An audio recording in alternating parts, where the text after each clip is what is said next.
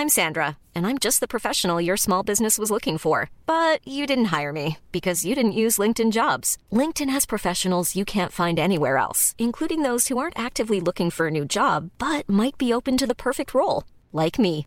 In a given month, over 70% of LinkedIn users don't visit other leading job sites. So if you're not looking on LinkedIn, you'll miss out on great candidates like Sandra. Start hiring professionals like a professional. Post your free job on linkedin.com/people today. Bonjour, je suis Clémence Bodoc. Je suis Esther Meunier. Vous écoutez Activiste Une nouvelle approche de l'action politique. Elle devrait être en classe. La meilleure façon de se payer un costard, c'est de travailler. I am not a believer in climate change. C'est papa et maman qu'on assassine. Vous vous transformez en véritable chien de garde de la police de la pensée. Le choc n'est pas un choc climatique. Et puis si on est au SMIC, eh ben faut peut-être pas divorcer non plus dans ces cas-là.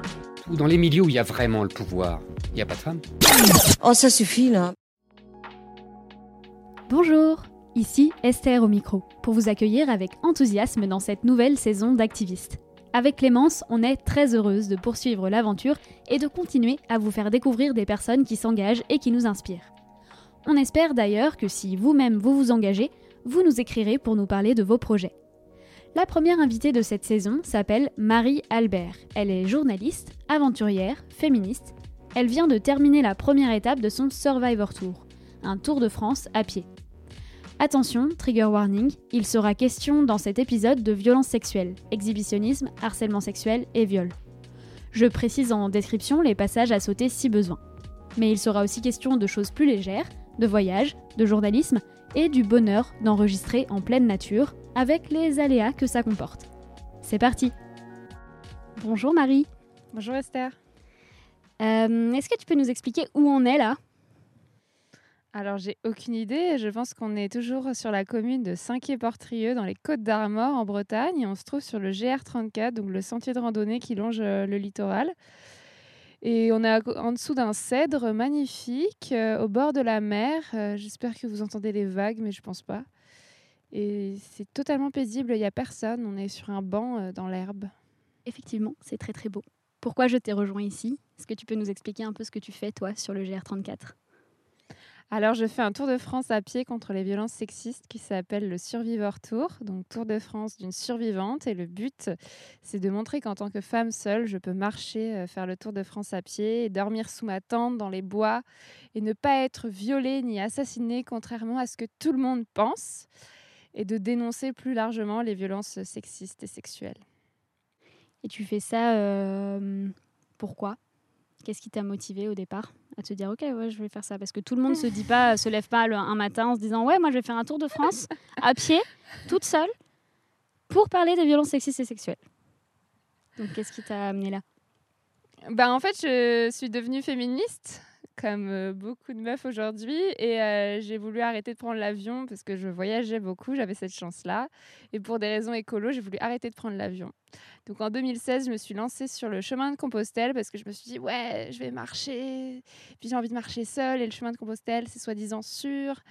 Et puis du coup, j'ai marché sur le chemin de Compostelle, et à la fin, quand je l'ai fini l'année- dernière, en 2019, c'était l'année où on parlait beaucoup des féminicides, donc des femmes tuées par leur conjoint ou leur ex. Et je me suis dit que j'allais dédier euh, la dernière partie de ma marche aux victimes de féminicide parce que la marche, a un sens politique depuis toujours, que ce soit par les manifs, par les figures politiques qui ont marché. euh, Il y a plein de gens aussi qui marchent, tu sais, pour une cause, contre une maladie ou quoi. Donc moi, je me suis dit, ah bah les 700 derniers kilomètres entre Bilbao et Saint-Jacques-de-Compostelle, je vais les dédier aux victimes de féminicide et je vais en parler sur les réseaux sociaux, raconter une histoire de femme par jour. Donc c'était juste symbolique et en fait, euh, entre guillemets, euh, ça a bien mobilisé. Les gens euh, ont trouvé ça intéressant. Du coup, je me suis dit que j'allais faire le Tour de France à pied après parce que bah, l'Espagne, c'est bien, mais j'avais envie de découvrir plus la France. Et du coup, j'ai voulu faire le Tour de France à pied. Et puis après, j'ai réfléchi à quelle cause, et toujours féministe. Et voilà, on est arrivé aux violences sexistes dans leur ensemble pour pas se focaliser que sur les meufs qui sont mortes, mais plus sur les survivantes, sur celles qui ont survécu. C'est pour ça que ça s'appelle Survivor Tour. Et est-ce que tu considères, euh, là en gros ça fait deux mois et demi que tu marches, Donc il te reste, euh, je sais pas, deux semaines avant d'arriver à la fin de ta première étape, en gros, que tu t'étais fixé. Tu es parti de Dunkerque, tu vas t'arrêter à Lannion cette année, c'est ça? Ouais. Et hum, là, comme tu approches de la fin, est-ce que tu as l'impression d'avoir réussi à atteindre les objectifs que tu t'étais un peu fixés? Ouais, complètement. euh, c'est très, très, très, très, très, très, très dur, surtout sur la fin. Mais après, d'un point de vue féministe, euh, je suis totalement contente parce qu'il y a eu beaucoup d'écho à ma marche euh, dans beaucoup de médias, dont le podcast qui s'appelle Activiste. Et puis surtout, euh, j'ai rencontré énormément de personnes à qui j'ai pu en parler. Il y a beaucoup de personnes qui m'ont écrit sur les réseaux sociaux pour raconter leur histoire de violence. Et surtout, moi, pendant ma marche, mon but, c'était justement de ne pas être violée ni assassinée quand je dors dans les bois la nuit. Et ça ne s'est pas passé. Et sur trois mois, j'ai été agressée sexuellement qu'une seule fois, ce qui peut sembler déjà beaucoup pour euh, un mec cis et hétéro. Mais pour une meuf, euh, être agressée qu'une seule fois en trois mois, je parle de, n'importe quelle agression, j'ai même pas été harcelée. Enfin, il y a eu qu'une seule agression. Et pour moi, c'est pas beaucoup. Donc, euh, objectif atteint. Ça prouve bien que quand on marche seul dans la nature, bah, en fait, si on est seul, il n'y a pas d'agresseur. Donc, il y a moins de chances d'être agressé.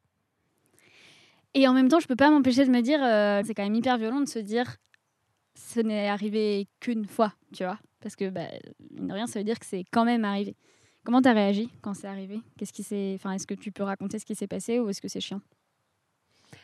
Donc, euh, c'est hyper important à raconter parce que ça existe, ça arrive à beaucoup de randonneuses. Euh, ça s'appelle euh, un exhibitionniste. Donc, c'est un mec qui se sort son pénis pour se masturber devant moi, en l'occurrence. Euh, j'étais à Honfleur en Normandie et euh, je venais de passer trois jours au camping pour me reposer parce que j'étais morte. Et euh, le jour où je suis repartie, j'étais trop contente. Ça faisait un mois que je marchais, aucune agression. Et j'arrive sur une route de campagne avec quand même pas mal de passages. Et je voyais un fourgon blanc arrêté sur le bas-côté. Donc j'étais en train de me parler toute seule à moi-même, en train de, de parler de grandes théories féministes. Donc je me dis, bah, peut-être y a quelqu'un dans la voiture. Donc je vais arrêter de me parler toute seule à moi-même à voix haute.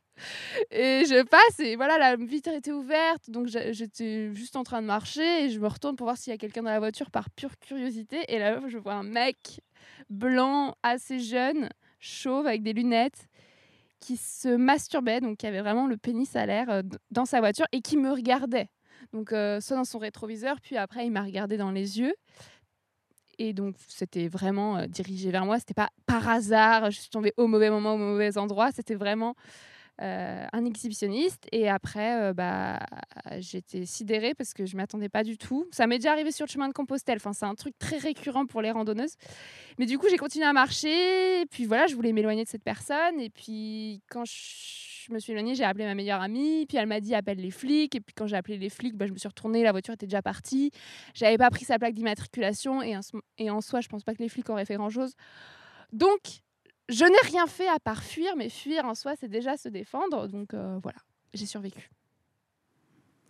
Très bien. Mais c'est quand même très violent. Mais j'imagine, oui, que, que ça laisse quand même des traces. Et euh, pas, ça n'a pas généré des appréhensions pour la suite de ta marche ou, enfin, Comment tu as géré euh, ce sentiment de peur? Toi, c'est un truc que tu ressens pas de base? La peur euh, quand tu es toute seule, justement, à randonner ou à camper dans les bois? Ou est-ce que tu as dû apprendre à l'apprivoiser? Si, si, j'avais beaucoup, beaucoup, beaucoup de peur au début, surtout euh, vu que tout le monde euh, projette euh, cette même peur sur moi quand je raconte ce que je vais faire. Et par rapport à ce traumatisme-là, bah oui, c'est sûr, pendant les jours qu'on suivit, dès que je croisais un mec seul, j'étais pas bien. Mais ça s'est passé fin juillet, là, on est mi-septembre, donc euh, je suis passée à autre chose. J'ai fait un podcast euh, dans mon podcast qui s'appelle Marie sans filtre. J'ai fait un épisode pour raconter ça, j'en ai parlé.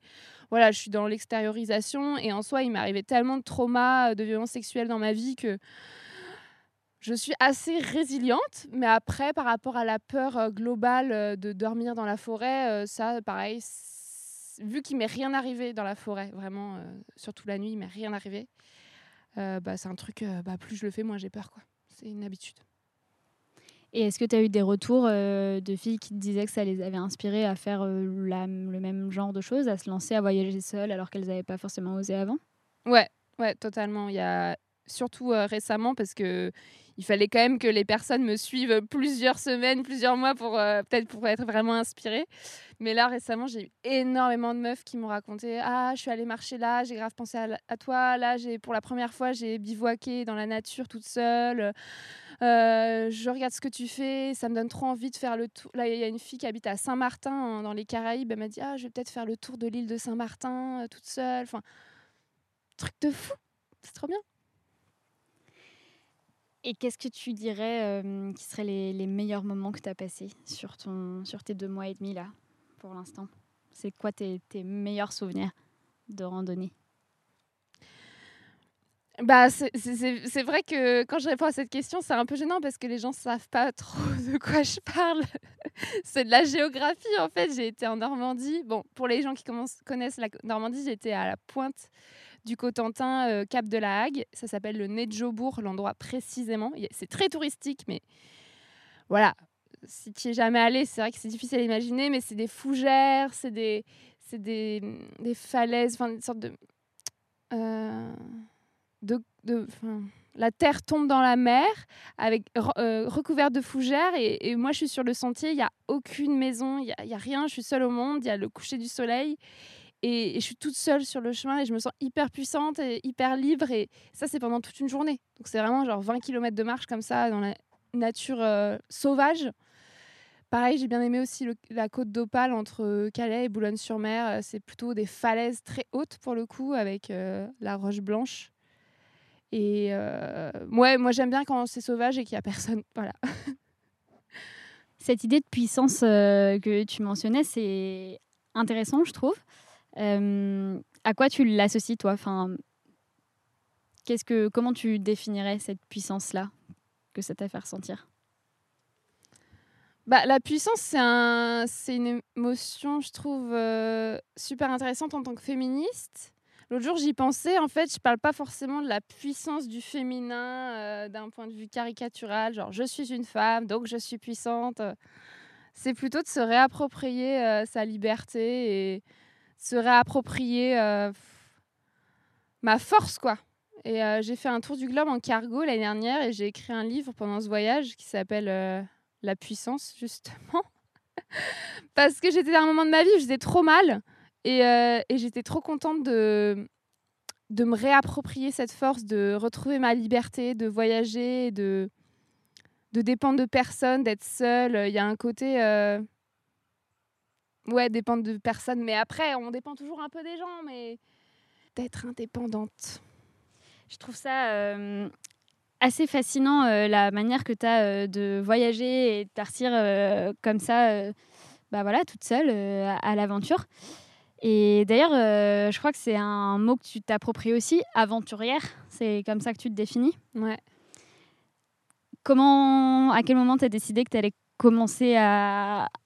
Enfin, que c'était toi en fait, que c'était ton âme euh, d'aventurière Que tu avais une âme d'aventurière Bah, je sais pas, il y a dix jours.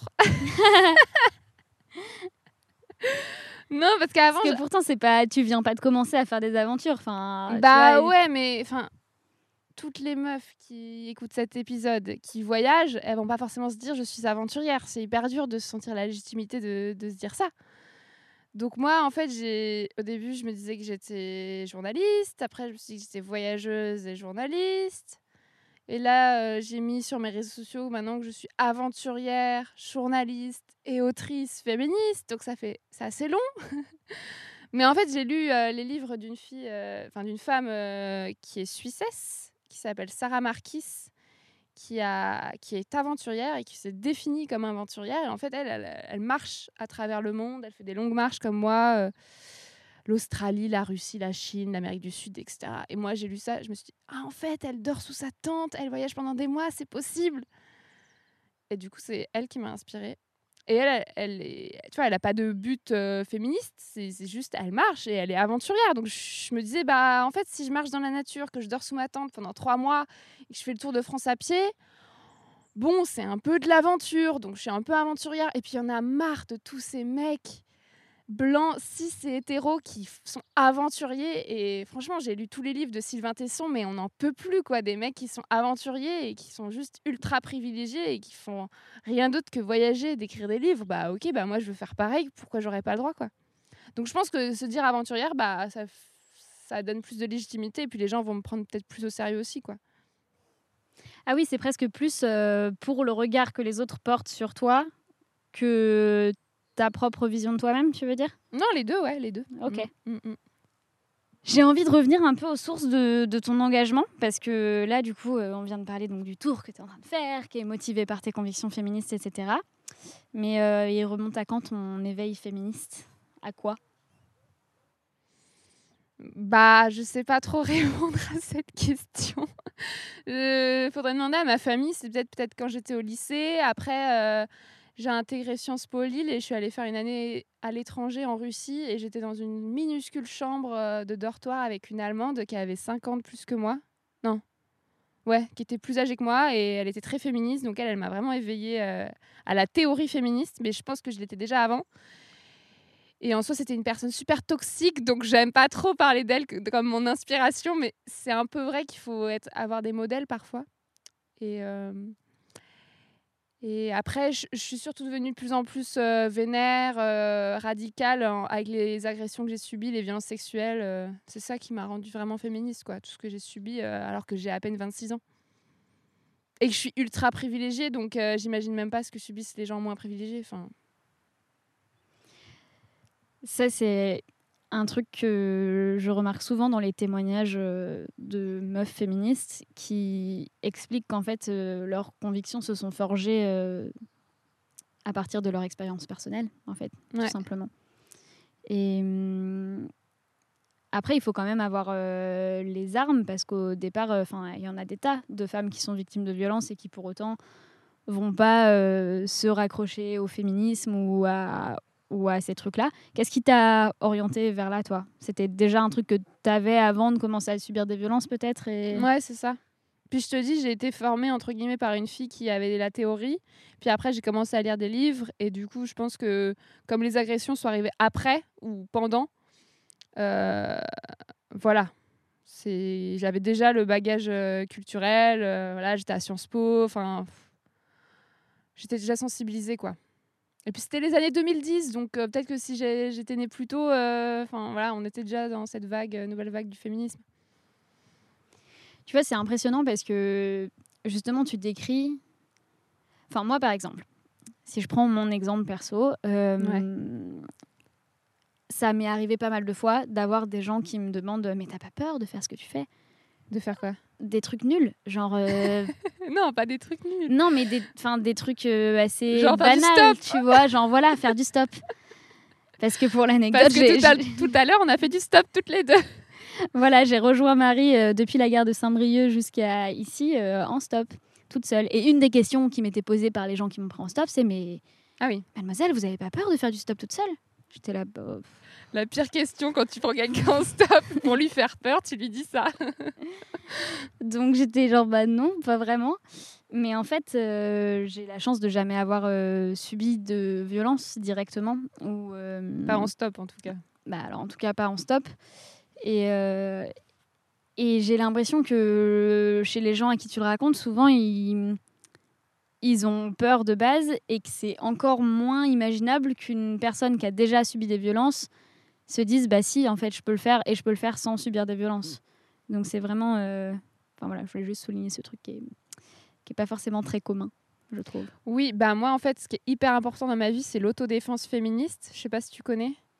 Je pense que je vois ce que c'est, mais je veux bien que tu expliques euh, davantage. Donc en fait, j'ai subi, euh, enfin, voilà, gros euh, trigger warning, euh, agression sexuelle dans cet épisode. Je pense qu'il faudra le mettre. On le mettra au début, ouais. Euh, donc j'ai subi une tentative de viol et euh, donc un mec a essayé de me violer dans les toilettes d'une bibliothèque. Donc un mec que je connaissais pas, donc c'est un peu improbable comme situation. Et après j'étais traumatisée, puis j'ai subi d'autres violences. Et cette année-là, c'était en 2018, j'ai pris des cours d'autodéfense féministe et à Paris, il y a quelques assos qui proposent ça. Donc j'ai payé genre euh, 70, ans, 70 euros, je crois, pour euh, deux jours, un week-end. Et on était genre une, euh, dizaine, une dizaine de personnes. Euh, euh, voilà, c'est en non-mixité, quoi. Et, et en fait, c'est pas que l'autodéfense physique. On pense souvent à l'autodéfense euh, féministe comme on va mettre un coup à la personne, mais en fait, il y a beaucoup d'autodéfense euh, émotionnelle, donc se sentir capable de justement lutter contre cette peur qu'on a, et, euh, et de l'autodéfense verbale, parce qu'on subit tout le temps des, agressions verbales dans la vie, euh, même juste euh, ta grand-tante ou ta mamie qui te dit Mais t'as les cheveux courts, je te préfère avec les cheveux longs. Enfin voilà, en fait, on n'a pas à subir tout ça. Et du coup, ça m'a vraiment ouvert les yeux sur ma capacité à me défendre, ne serait-ce qu'émotionnellement ou verbalement. Et après, oui, on a, on a appris à casser des genoux et à, à évanouir, euh, enfin, oui, à faire que quelqu'un que s'évanouisse en deux secondes. Et vraiment en deux secondes. Donc ça, même si j'ai pas eu besoin de m'en servir depuis, ça donne une confiance énorme. C'est-à-dire que si, euh, forcément, là, pendant mon Tour de France, je rencontre tous les jours, mais tous les jours, des gens qui me disent... euh, dès que je rencontre quelqu'un seul, euh, on me dit, mais vous avez pas peur? Mais si la nuit, vous êtes sous votre tente et il y a quelqu'un qui arrive? Je dis, bon, déjà, ce n'est pas possible, mais imaginons ça arrive, bah, je sais lui casser le genou. S'il essaie de me violer, je sais quoi faire avec son pénis pour qu'il s'évanouisse etc. Donc ça, moi, l'autodéfense féministe, c'est le nouveau combat de ma vie. C'est-à-dire qu'il faut que toutes les personnes minorisées se forment à l'autodéfense, parce qu'à un moment donné, si on n'a pas confiance en soi, bah forcément, si on est agressé, on va juste rester chez soi, quoi. Et c'est ce que les agresseurs veulent, hein, c'est ce que le système veut, donc euh, non, c'est pas possible. C'est une manière de lutter aussi contre l'invisibilisation. euh, Dans l'espace public.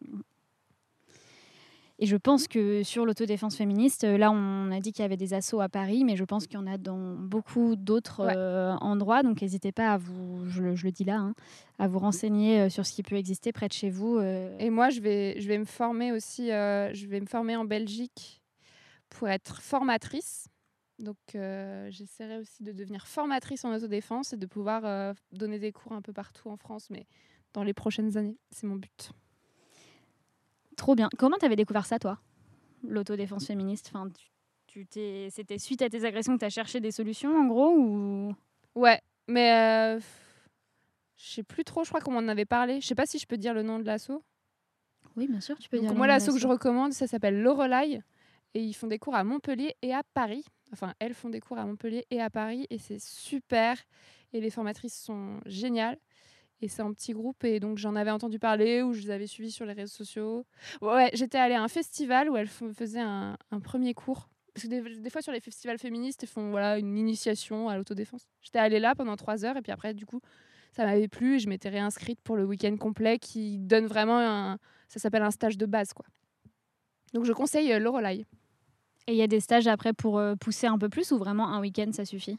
Ouais, ouais, j'ai fait un week-end. Donc, j'ai fait le mini-stage, euh, enfin, le- la mini-session au festival. Après, j'ai fait le week-end complet. Et après, j'ai fait une, euh, un renforcement. Enfin, j'ai fait une journée sur l'autodéfense en stop. Justement, pour toutes les personnes qui veulent faire du stop. Et il y a différentes sessions comme ça sur différents thèmes. Euh, comment se défendre euh, euh, pendant les fêtes de Noël ou en famille. Ou là, en ce moment, elles font des trucs sur. Enfin, comment euh, se défendre en respectant les gestes barrières. euh, voilà, c'est vachement utile. Et donc, moi, j'avais fait sur l'autostop parce que tout le monde me disait Ah, mais tu fais du stop, mais c'est hyper dangereux. Et du coup, maintenant, je sais quoi faire pour mettre le. Pour faire, euh, quand je suis dans une voiture, s'il y a quelqu'un qui veut pas s'arrêter, si le conducteur veut pas s'arrêter, bah, je sais comment faire arrêter la voiture, concrètement. Mmh. Vas-y, tu peux partager le tips parce que moi, je sais pas. Alors, il y a une. Donc, si la personne ne veut pas s'arrêter, un tip, c'est de d'ouvrir la boîte à gants et de jeter tout ce qu'il y a dans la boîte à gants par la fenêtre. Normalement, la personne s'arrête. Ou si vraiment elle s'arrête pas, il faut avoir un bout de papier, n'importe lequel, et un briquet. Tu mets le feu au, au bout de papier et tu jettes le papier sur la plage arrière. Donc là, ça met le feu à la voiture. Enfin, au moins, le mec va croire que ça va mettre le feu à la voiture. Il va forcément s'arrêter, quoi. Après, bien sûr, il faut prendre la plaque d'immatriculation en photo. Il faut jamais mettre son sac dans le coffre. Il faut toujours garder son sac avec soi. Il y a des trucs comme ça. Et puis après, il y a toute l'autodéfense euh, physique. Comment on peut se défendre physiquement dans une voiture parce qu'on n'a pas accès à ses pieds, etc. Donc c'était super génial. Mais après, c'est sûr que l'autodéfense, il faut, il faut, faut répéter de temps en temps parce qu'on oublie. Moi, c'était il y a plus d'un an que j'ai fait cette formation en autodéfense en stop, par exemple. Mais c'est génial. Eh ben, je savais pas que ça existait et je suis très contente euh, de l'apprendre. Voilà. C'est euh, finalement c'est très politique ces sujets d'être euh, une aventurière euh, Ouais. féministe. Je sais pas quel est ton rapport toi avec ce mot politique. Qu'est-ce qu'il veut dire pour toi? Bah, j'adore, j'utilise toujours. j'ai un podcast donc, qui s'appelle Marie sans filtre. Et j'ai- le but de mon podcast, c'est juste de dire que le personnel est politique. Donc, je raconte des trucs ultra personnels. Les gens doivent se dire, mais pourquoi elle raconte sa vie? Alors qu'en fait, ça a tout de suite un sens politique quand on sait que c'est, ça se passe dans un système patriarcal qui veut nous opprimer. Et donc, tout ce qu'on fait, c'est politique, en fait, en tant que, femme, en tant que personne minorisée. Donc, euh, moi, euh, mon Survivor Tour, bah, je pourrais juste marcher. Ce serait déjà politique. J'ai pas besoin de. Par exemple, là, je, je relais aussi euh, une cagnotte pour une association féministe qui s'appelle Parler. Association dont la, la fondatrice euh, Sandrine Rousseau était la première invitée du podcast Activiste. Si vous voulez en savoir plus dessus, je le glisse. Voilà, et donc Parler organise des groupes de parole entre personnes victimes de violences sexuelles. Donc voilà, j'essaie de relayer cette cagnotte, donc d'avoir un sens euh, aussi euh, concret, donner un sens concret à ma marche. Mais en soi, je pourrais juste être en train de marcher dans l'espace public, ce serait déjà politique, parce que quand on marche dans l'espace public et qu'on est seul en tant que femme, bah, on se fait emmerder tout le temps, où les gens nous disent Ah, mais vous avez pas peur euh. Enfin, c'est omniprésent, et dormir dans la forêt encore plus. Donc. Euh, pour moi, je fais de la politique, je suis une militante. Surtout en tant que journaliste, c'est hyper compliqué de dire qu'on est militant parce que les journalistes disent toujours non, je suis pas militant, je suis objectif, je suis neutre. Bah non, enfin tous les journalistes sont militants. Bah moi, je suis militante parmi d'autres. Et voilà, enfin, ce qu'on fait, c'est politique puisque puisqu'on lutte contre le système. Enfin moi en tout cas.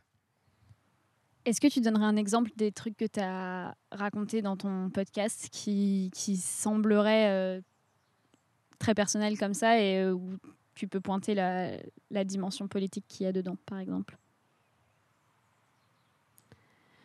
Oui, tous les épisodes. Bien Alors, sûr. en- en- je vais prendre un seul exemple. J'ai fait un épisode qui s'appelle Je suis célibataire. Donc on peut se dire, ok, donc la meuf est célibataire, bah, c'est pour des raisons personnelles. La pauvre, c'est parce qu'elle n'a pas trouvé chaussure à son pied, c'est parce qu'elle est trop chiante, c'est parce qu'elle est féministe radicale. Je sais pas, ou c'est parce qu'elle a envie d'être célibataire. Bah non, j'explique pas pourquoi je suis célibataire, j'explique que je suis célibataire politique. C'est-à-dire que moi, mon célibat, pourquoi je suis célibataire? Bah Parce que j'ai pas envie d'être opprimée par le système et qu'une personne, on va dire une femme qui se met en couple hétérosexuel, elle a tout à perdre. Vraiment, quand on se met en couple hétérosexuel, on va forcément perdre quelque chose. On va forcément subir au moins une euh, remarque sexiste euh, dans cette relation, au moins une fois dans sa vie. On va forcément faire un peu plus de tâches ménagères. Si on a des enfants, j'en parle même pas là, c'est vraiment l'explosion des inégalités. Mais du coup, moi, j'explique juste un truc plus simple. Tout simple, c'est-à-dire que les femmes qui se mettent en couple avec un mec, elles vivent moins longtemps. C'est prouvé par des études scientifiques. Elles vivent moins longtemps et moins heureuses que les femmes célibataires. Et inversement, les mecs qui se mettent en couple avec une femme, ils vivent plus longtemps et ils sont plus heureux que les mecs célibataires. Donc déjà, si tout le monde savait ça, au lieu de regarder euh, des, des, des comédies romantiques et euh, Cendrillon, si juste on savait qu'on n'a pas intérêt à se mettre en couple hétérosexuel, peut-être qu'on ré- réfléchirait à deux fois avant de le faire. Donc même le célibat, c'est politique, tu vois. C'est un, peu, euh, c'est un peu ça ma démarche, mais après, il y a plein d'autres épisodes. Voilà. On mettra le, le lien du podcast, euh, de ton podcast, dans la description de ce podcast. Comme Cool. ça, les gens pourront aller écouter directement Marie tes sans filtre. épisodes sur Marie sans filtre. Ouais. Merci. Euh, je voulais en profiter pour rebondir sur un truc que tu as dit juste avant, sur euh, en tant que journaliste, c'est chiant, on peut pas dire qu'on est militant, etc. euh, voilà. Parce que, effectivement, tu es journaliste. Déjà, pourquoi est-ce que tu as choisi ce métier? Bah, je pense que ça a tout à voir avec le militantisme. J'ai changé, j'ai choisi ce métier pour changer le monde. Donc déjà, si tu veux être journaliste pour changer le monde, c'est que tu es militante. je pense qu'il y a des journalistes qui choisissent ce métier juste pour euh, raconter les événements d'un point de vue neutre et objectif. Euh, voilà. Après, on peut aussi partir sur pourquoi je pense que ce sont des militants quand même. Mais du coup, moi, euh, On va y venir. moi, du coup, j'ai- je voulais déjà changer le monde.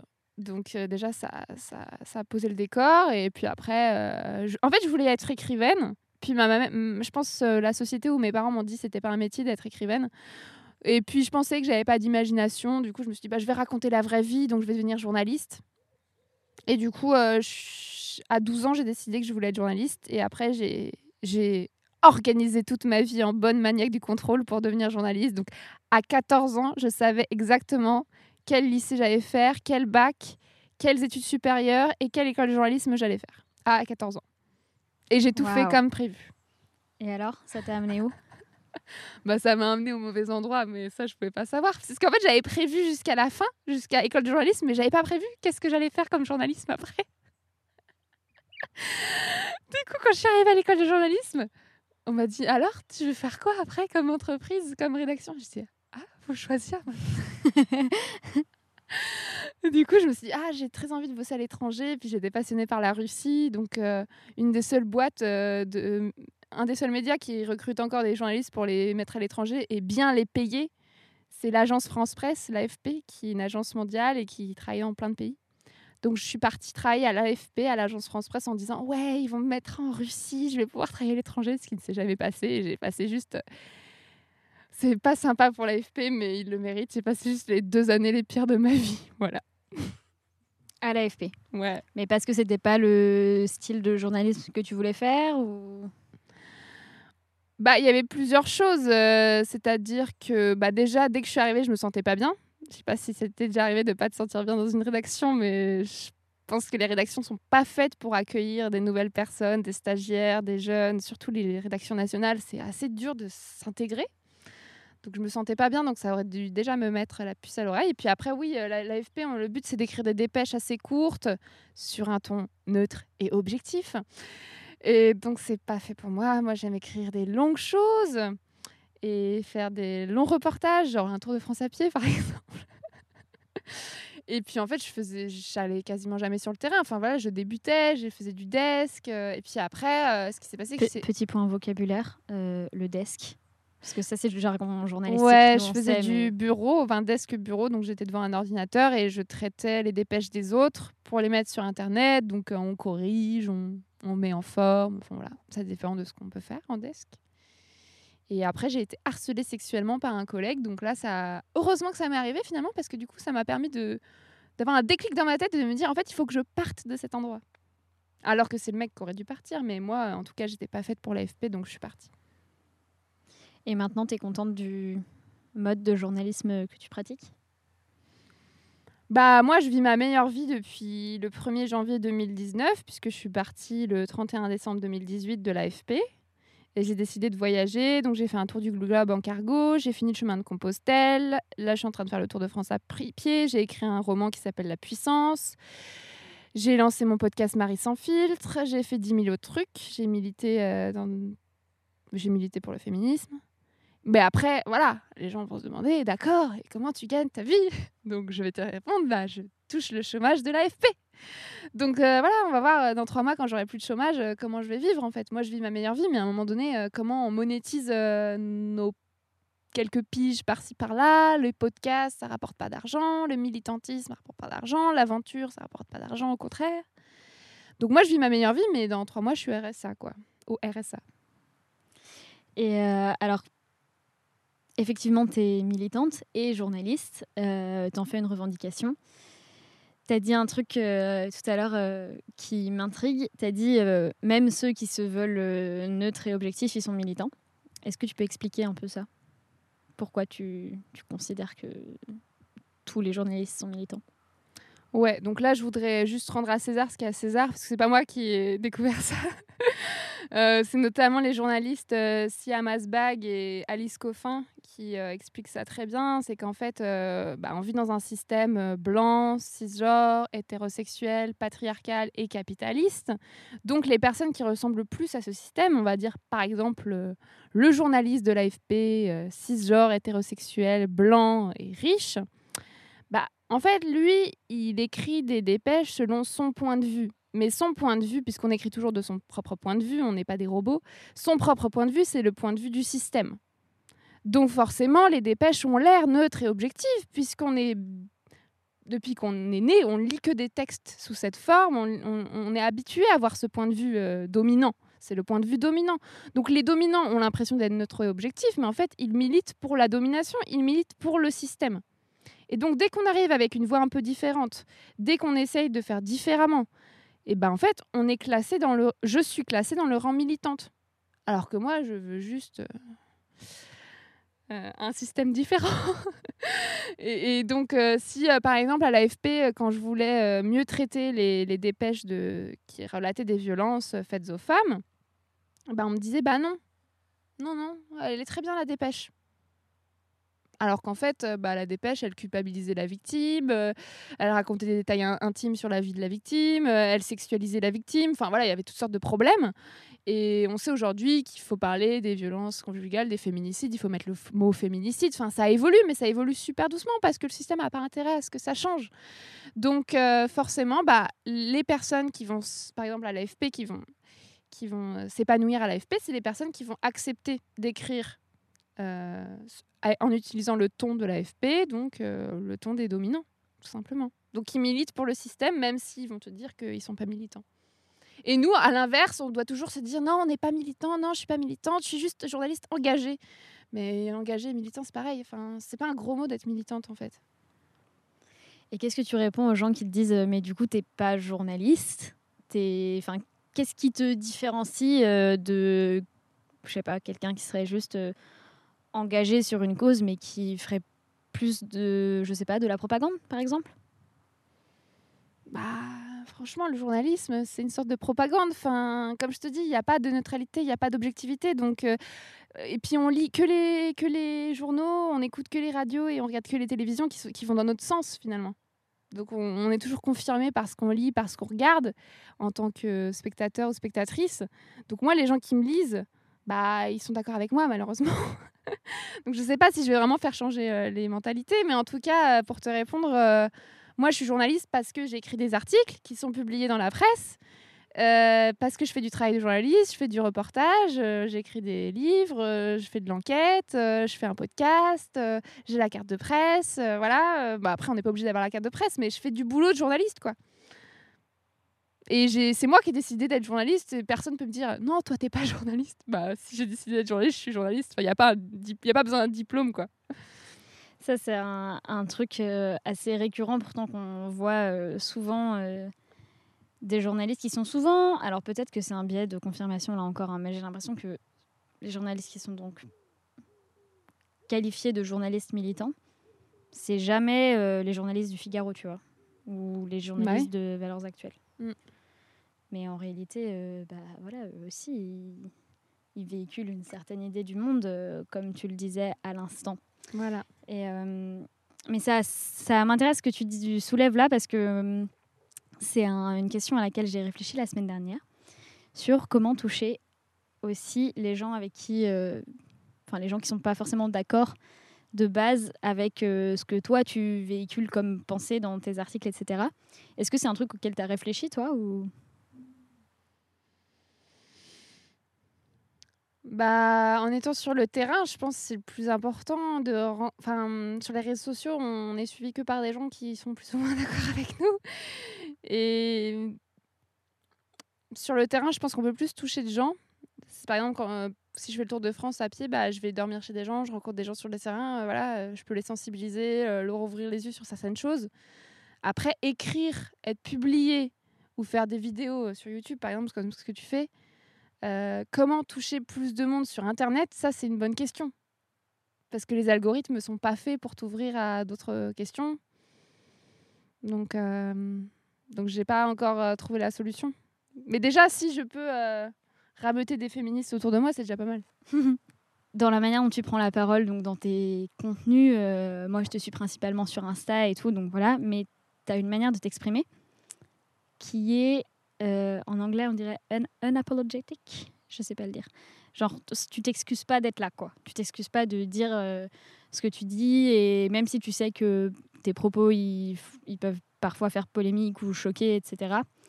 Euh, est-ce que tu as toujours fait ça et que tu, t'es jamais posé la question de Ah mince, à partir du moment où je prends la parole, en fait, je peux pas être aimée par tout le monde? Bah si, mais en fait, les gens, ils vont pas forcément me le dire. Par exemple, sur Instagram, on en parlait tout à l'heure hors micro, c'est-à-dire que si les gens n'aiment pas ce que je dis, bah ils me unfollow. le plus dur, c'est quand j'ai des amis qui viennent me dire, bah là, euh, t'as été trop loin. euh.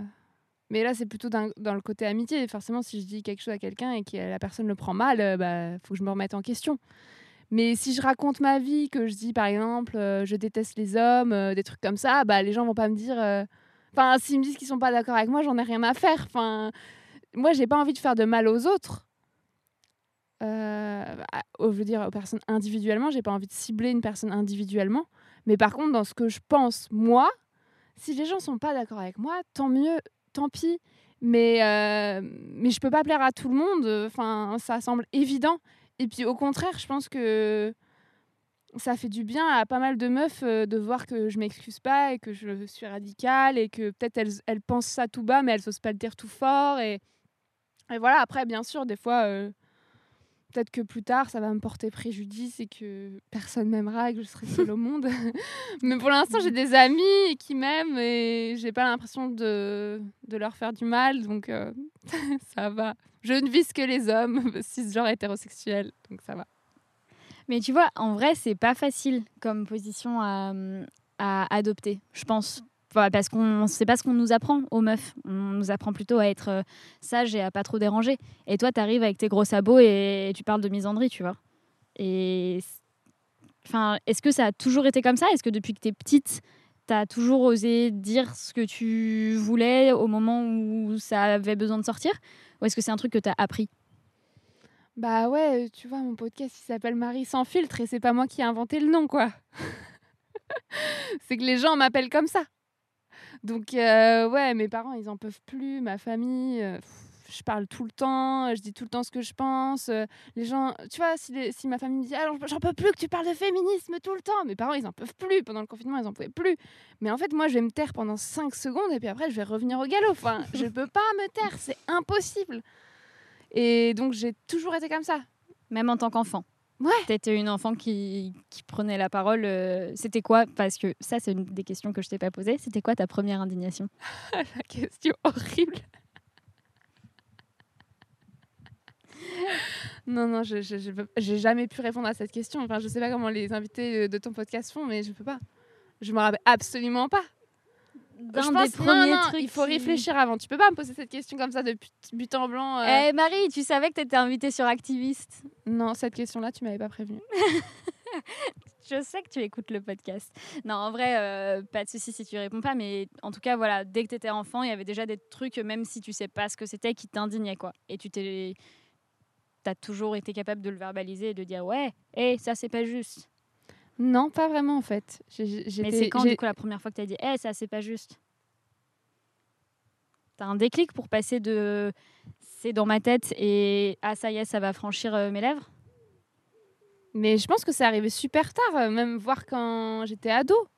Moi, quand Non, mais j'étais quand j'étais enfant, j'étais super sage. Je levais la- jamais la main en cours. euh, J'étais vraiment euh, la bonne élève à la maison. on- mes frères, sœurs et moi, on était super sages. Tu vois, on- Moi, c'est à la- à l'adolescence, j'ai explosé. Mais après, quand j'étais petite, oui, je parlais tout le temps et je donnais aussi mon avis. Mais je peux pas me rappeler de ma première indignation. Ce n'est pas un problème. Euh, je voudrais parler un peu des, des modes d'action que tu emploies parce que jusqu'ici, on l'a vu, c'est beaucoup euh, la parole, la prise de parole sous Bla, bla, bla, bla, toutes les formes euh, possibles, la marche et le voyage, mais le fait aussi que tu parles du coup de ta marche et, de ton voyage. Euh, Est-ce que tu as d'autres modes de mobilisation? Est-ce que tu es, je sais pas, investi dans des collectifs, euh, des trucs comme ça? Ouais, j'ai fait pas mal de collectifs. Enfin, j'ai fait un peu de collectifs et ça s'est pas bien passé. Enfin, ça s'est bien passé, mais ça s'est pas très bien fini. Et euh, j'étais pas mal investie dans le collectif Cyclique, qui, était un, qui est un collectif euh, qui, qui sensibilise euh, voilà, aux règles, au cycle menstruel, à la gynécologie, voilà, à la santé sexuelle dans son ensemble. Et on organisait un festival qui s'appelle Sans Rancune. de, on l'a organisé deux fois à Paris, deux années de suite. Et puis après, j'étais un peu investie aussi dans l'Orolai, tu sais, l'association d'autodéfense dont je te parlais. Et puis après, j'ai fait aussi une action fémène euh, en 2019 contre les féminicides. Donc j'ai fait un peu de collectif. Après, j'ai fait aussi des manifs. Et maintenant, je suis plutôt investie dans les associations de journalistes. Euh, Il y a l'association euh, de femmes journalistes qui s'appelle Prenons la Une, l'association des journalistes LGBT, la JL. Euh, je me suis syndiquée à la CGT section journaliste. Je suis aussi un peu active dans Profession Pigiste, qui est un collectif de pigistes, donc de journalistes indépendants, indépendantes. Euh, je suis aussi. euh, Enfin, en fait, j'adhère à plein de trucs différents, mais comme je suis très indépendante et que je supporte pas le groupe parce que ça m'angoisse de faire des trucs en groupe, c'est pour ça que je marche seule. euh, des fois, ça se finit pas très bien ou j'essaye de pas trop trop m'investir parce que j'ai peur que ça se finisse mal. J'avoue qu'en te posant la question, je m'attendais pas à une, euh, un tel foisonnement euh, de, de groupes euh, divers et variés. Que Du tu coup, ne je connais pas sais- forcément. Je ne sais même plus par quel bout prendre. Euh, mais non, mais tu dis, il y, a- il y a une différence entre adhérer à un truc et du coup faire partie vite fait des discussions qu'il peut y avoir. Enfin, moi, par exemple, je suis adhérente de Prenons la Une, mais euh, j'ai pas d'activité particulière au sein de ce collectif. Donc, Prenons la Une, je rappelle, c'est ce, ce collectif de femmes journalistes. Euh, mais toi, tu fais plus que ça dans Prenons la Une. Ouais, dans chaque euh, collectif, j'essaye de faire un peu plus, euh, mais pas non plus. un peu plus, mais pas non plus énorme. Par exemple, dans Prenons la Une, je fais partie du pôle écoute. Donc, on va bientôt ouvrir une ligne téléphonique pour recevoir des, appels de, femmes journalistes qui subissent peut-être du harcèlement sexuel ou des violences sexuelles dans leur rédaction. Euh, donc je fais partie du pôle écoute, mais, mais voilà, je ne vais pas non plus euh, devenir euh, chef d'un pôle ou devenir vice-présidente d'un collectif. J'essaie toujours d'être un petit peu moitié fantôme, moitié active, tu vois. Parce que de toute façon, je suis jamais là vu que je voyage tout le temps. Oui, donc mécaniquement, tu peux pas avoir forcément de, des, des engagements très prenants en termes de temps. Euh, mais c'est intéressant, en tout cas, cette ligne euh, qui va ouvrir sur Prenons la Une. Est-ce que tu peux expliquer un peu le- la, la genèse et le pourquoi et le comment ça va fonctionner? Non, je peux pas parce que je sais même pas si j'ai le droit d'en parler. Donc je pense que oui, mais euh, je suis pas du tout euh, enfin, responsable du pôle. Et, et donc je préfère qu'elles en parlent elles-mêmes. Eh bien, on les Mais elle- cette parler. ligne devrait ouvrir dans les va ouvrir dans les prochains mois. Attention, petite mise à jour. Entre l'enregistrement de ce podcast et sa publication, cette initiative a été lancée, mais finalement sous forme de mail. Les infos en description comme d'habitude. Avec tout ce que tu fais, ça a l'air quand même très énergivore. Là, tu le disais sur ton, sur ton tour euh, de France en marchant, c'est y compris euh, très fatigant physiquement. Euh, mentalement aussi, je crois qu'il y a des moments où tu as failli euh, jeter l'éponge et arrêter avant la date que tu t'étais fixée Ouais. Avec euh, en prime euh, tout, je sais pas, enfin c'est fatigant aussi justement de se battre contre un certain nombre d'oppressions et d'être militante. Est-ce que ça t'arrive d'avoir envie d'a- d'arrêter? Juste, genre stop, laissez-moi tranquille Non. Jamais. Non. Je crois que tu es une des seules personnes qui a répondu par la négative à cette question. Oui, mais j'ai que 26 ans. Non, mais même des personnes qui ont cet âge-là, généralement, ils répondent de oui, ça m'arrive, tu vois. Non, parce que je pense que je te dis, j'ai toujours voulu changer le monde et je vois pas ce que je pourrais faire d'autre. Moi, je veux pas d'enfants, je veux pas me marier, je veux pas me mettre en couple, je veux pas acheter de maison, je veux pas acheter de voiture. Enfin, pour l'instant, tu vois, j'ai pas du tout ça comme projet. Je veux juste changer le monde et le système.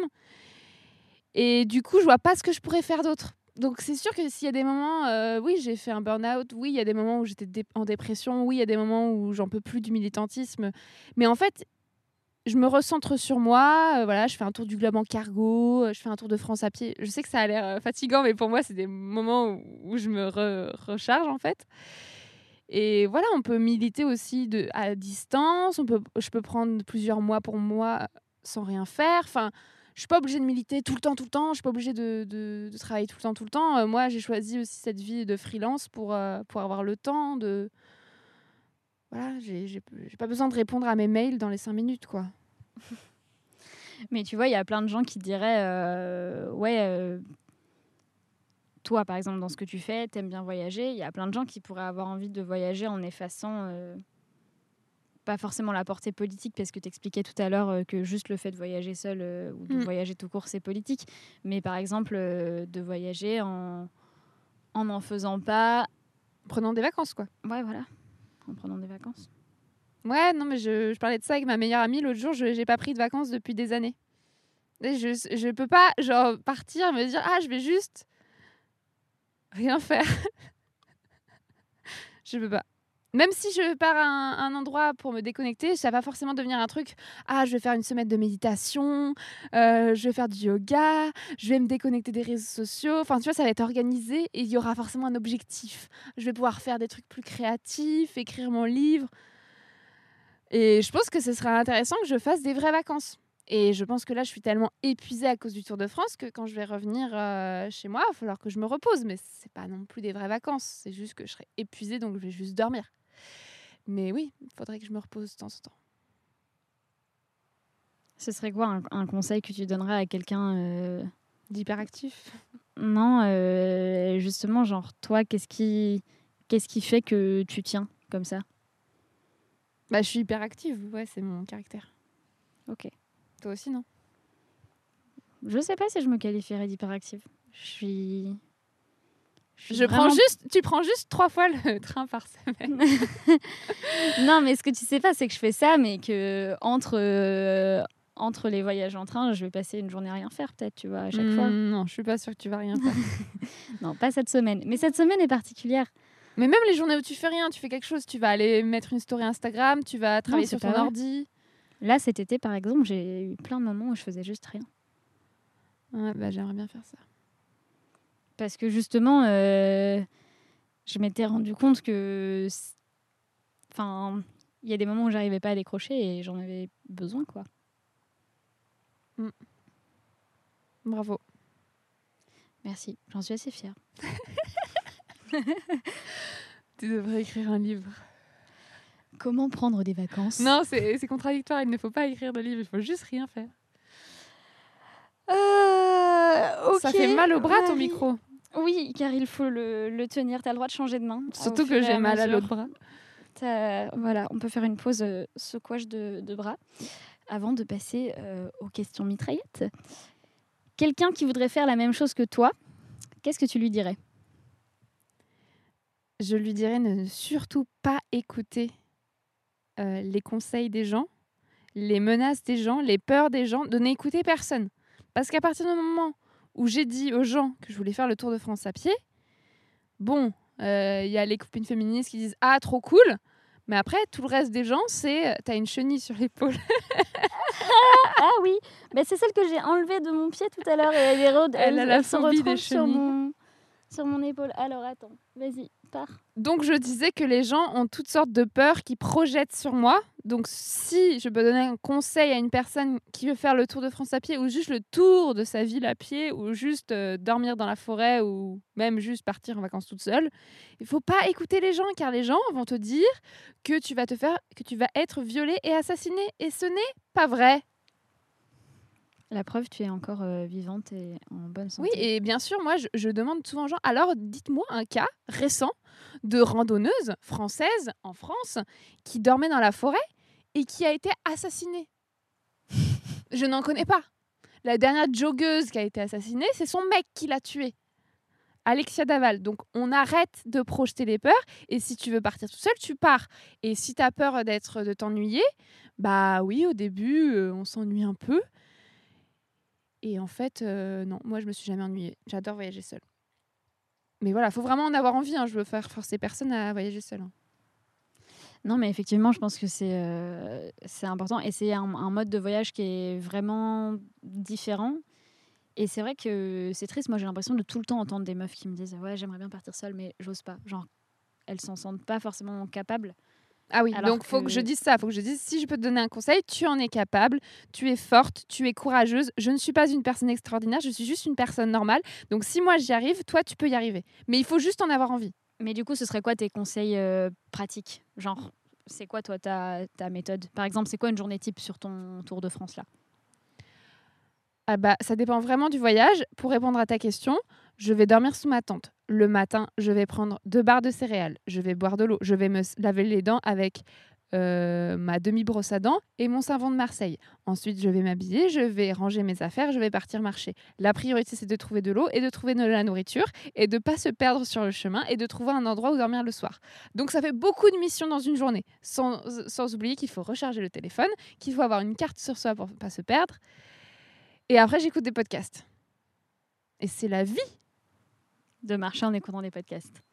Et après, je parle, à, je, écoutez beaucoup activistes. surtout. je parle absolument à toutes les personnes que je rencontre car je me sens très seule vu que ça fait trois mois que je suis seule. Mais euh, voilà, des conseils, bah, juste avoir confiance en soi. Enfin, après, j'ai pas besoin de te donner de conseils de chercher de l'eau pour remplir ta gourde. Enfin, tout le monde sait qu'il faut le faire. Ouais, mais en fait, euh, par exemple, moi j'ai appris un truc hier soir que je savais pas. Quand tu es dans un endroit et que euh, tu sais pas où trouver euh, de l'eau, parce que je sais pas, imagine, tu es arrivé euh, tard le soir, les bars sont fermés, etc. Je sais la réponse. Alors vas-y, c'est quoi ta réponse à toi? Non, non, vas-y. Moi, on m'a dit hier soir, je connaissais pas ce truc. En fait, dans tous les cimetières de France, Eh oui. il y a forcément un robinet d'eau potable. C'est Voilà. genre obligatoire. Donc, en tout cas pour la France, si vous voyagez, et euh, un conseil très pratique, euh, voilà, où trouver de l'eau dans un cimetière. Et du coup, moi, le soir, ce que je fais souvent, parce que j'ai très mal aux pieds, c'est que je vais au cimetière, je remplis deux arrosoirs d'eau froide, je mets mon pied dans un arrosoir et mon autre pied dans un autre, arrosoir, et je passe euh, une heure au cimetière. Mais c'est pas très respectueux pour les morts. Donc, la question mitraillette suivante, c'était euh, nanana, nanana, ce que tu aurais voulu savoir quand tu as commencé. Qu'est-ce qui t'aurait fait gagner du temps? Donc j'ai 26 ans et la première fois de ma vie où j'ai dormi toute seule dans la forêt sous ma tente, j'avais 26 ans. Donc ça, c'est un petit peu le truc que j'aurais aimé savoir avant, c'est qu'on peut acheter une tente et aller dormir dans la forêt. Et non, ce n'est pas interdit par la loi. Le bivouac sauvage est toléré dans la plupart des lieux. La règle numéro une, c'est d'être invisible.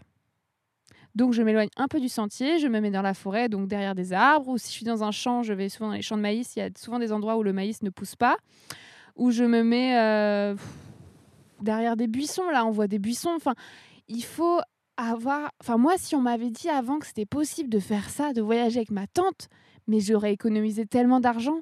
Hein, au lieu d'aller dans les auberges de jeunesse, dans les hôtels, dans les trucs, enfin c'est la liberté. Bon, certes, une tente, c'est un petit investissement, mais euh, moi, j'aurais bien aimé le savoir avant, en fait. Et on n'est pas obligé d'aller au camping, quoi. Mais euh, quand tu dis que c'est toléré et que la, la seule règle, c'est d'être invisible. Non, non, non, la, règle, c'est la mienne, d'être D'accord, invisible. c'était ça ma question. Mais euh, si c'est toléré, euh, t'as pas besoin d'être invisible, puisque t'es censé justement euh, être visible. Donc en France, en fait, on a le droit de faire du camping sauvage. Alors non, il y a plein de zones où on n'a pas le droit, notamment les réserves naturelles. Mais et après, forcément, un champ de maïs, tu vas me dire, bah, le champ de maïs, il appartient à quelqu'un. Mais en fait, il y a plein de forêts qui sont publiques, dans lesquelles tu as le droit. Euh, tu as plein de terrains euh, qui appartiennent à ce terrain où on est, on ne sait pas à qui il appartient. euh, Enfin, si, tu, si je y passe qu'une nuit, la personne, elle va rien me dire. Et moi, mon principe, c'est d'être invisible, comme ça, il y a encore moins de chances qu'on m'embête. Mais oui, si tu tapes sur Internet bivouac sauvage, à ne pas confondre avec du camping sauvage, parce que le camping sauvage, c'est quand tu passes plusieurs nuits au même endroit. Mais le bivouac sauvage, c'est une seule nuit, pas faire de feu, enfin vraiment emporter ses déchets avec soi. Bah là, la plupart des endroits en France, c'est toléré, quoi. Donc, Ok. j'irai pas au commissariat. C'est bien de, de démolir euh, ces idées préconçues sur euh, le voyage et tout ça, parce qu'effectivement, on se met parfois, je pense, trop de barrières alors qu'on ne devrait pas s'en mettre. Et moi, j'ai toujours trouvé un endroit où dormir, toujours. Là, ce soir, je sais absolument pas où je vais dormir. Et au dernier moment, j'arrive toujours à trouver. Mais du coup, euh, ça t'est jamais arrivé encore de te faire euh, repérer ou que des gens trouvent ta tente et t'embêtent? Si, alors la seule fois où j'ai pas du tout respecté ma règle numéro une d'être invisible, parce que j'étais, tu sais, je venais passer la journée au nez de Jobourg, je t'en ai parlé tout à l'heure, euh, la pointe de la Normandie, du Cotentin, j'étais trop contente, je me sentais trop puissante, j'étais épuisée, j'avais pas dîné, enfin je devais juste dormir, le soleil allait se coucher, donc j'ai pas du tout respecté ma règle numéro une d'être invisible, donc je me suis plantée à 5 cm du sentier, dans un village. Donc les maisons étaient assez loin, j'étais sur la plage, donc déjà j'étais sur sur la falaise au-dessus de la plage, donc si la falaise s'écroule, je meurs. J'étais à côté du sentier, donc pas du tout invisible. Mais la nuit tombait, donc je me suis dit, la nuit, personne ne se balade sur le sentier. Eh bien, à minuit et demi, des jeunes du village sont venus écouter du rap à côté de ma tante, ont vu ma tante et ont décidé de rentrer dans ma tente pour se marrer. Parce qu'ils m'avaient pas vu ni entendu. Donc là, j'ai cru que j'allais mourir. Et j'ai dit, non, mais je suis là Et là, ils ont dit, oh, pardon, madame Et après, ils ont fait deux, trois blagues sur le viol. Eh, si on allait dans sa tente quand même, des trucs comme ça. Donc j'ai eu, très, j'ai eu très peur. Et après, ils sont partis. Et je me suis dit, bon, c'est possible qu'il y en ait un qui revienne tout seul. Tu vois, ce genre de truc. Mais j'étais tellement fatiguée. Je suis juste restée là. Et il s'est rien passé. C'était juste des jeunes qui écoutaient du rap, tu vois. Mais c'était horrible. Donc, règle numéro une, être invisible. Je maintiens. C'est sympa les couchers de soleil sur la plage, mais non. ok. Eh bien, euh, merci beaucoup, Marie. J'espère que tes, tes, conseils et ton expérience euh, pourront encourager un max de personnes à se sentir euh, libres de partir voyager seules. Grave. J'espère aussi que, que ça aura permis de détruire un petit peu quelques préjugés sur le journalisme militant, n'est-ce pas? Et en tout cas, moi, ça me fait trop plaisir d'avoir partagé cette discussion avec toi. En direct des Côtes d'Armor. En direct des Côtes d'Armor avec vue sur la mer et les falaises qui plongent dans l'eau. C'est très beau. Magnifique. Merci Esther.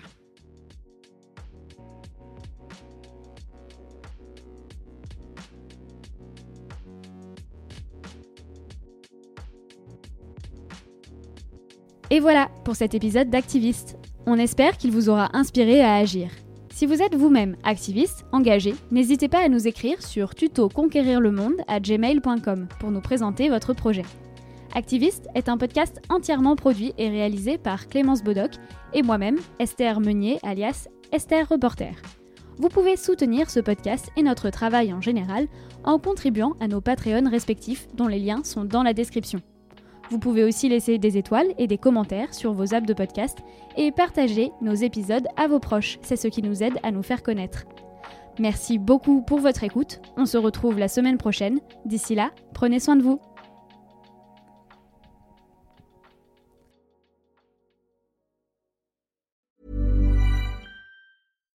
When you make decisions for your company, you look for the no-brainers. And if you have a lot of mailing to do, Stamps.com is the ultimate no brainer. It streamlines your processes to make your business more efficient, which makes you less busy. Mail checks, invoices, legal documents, and everything you need to keep your business running with Stamps.com. Seamlessly connect with every major marketplace and shopping cart. Schedule package pickups and see your cheapest and fastest shipping options from different carriers, with rates up to 89% off USPS and UPS rates. And with the Stamps.com mobile app, you can take care of mailing and shipping wherever you are. Make the same no-brainer decision as over 1 million other businesses with Stamps.com. Sign up with Code PROGRAM for a four-week trial, plus free postage and a free digital scale. No long-term commitments or contracts. That's Stamps.com. Code PROGRAM.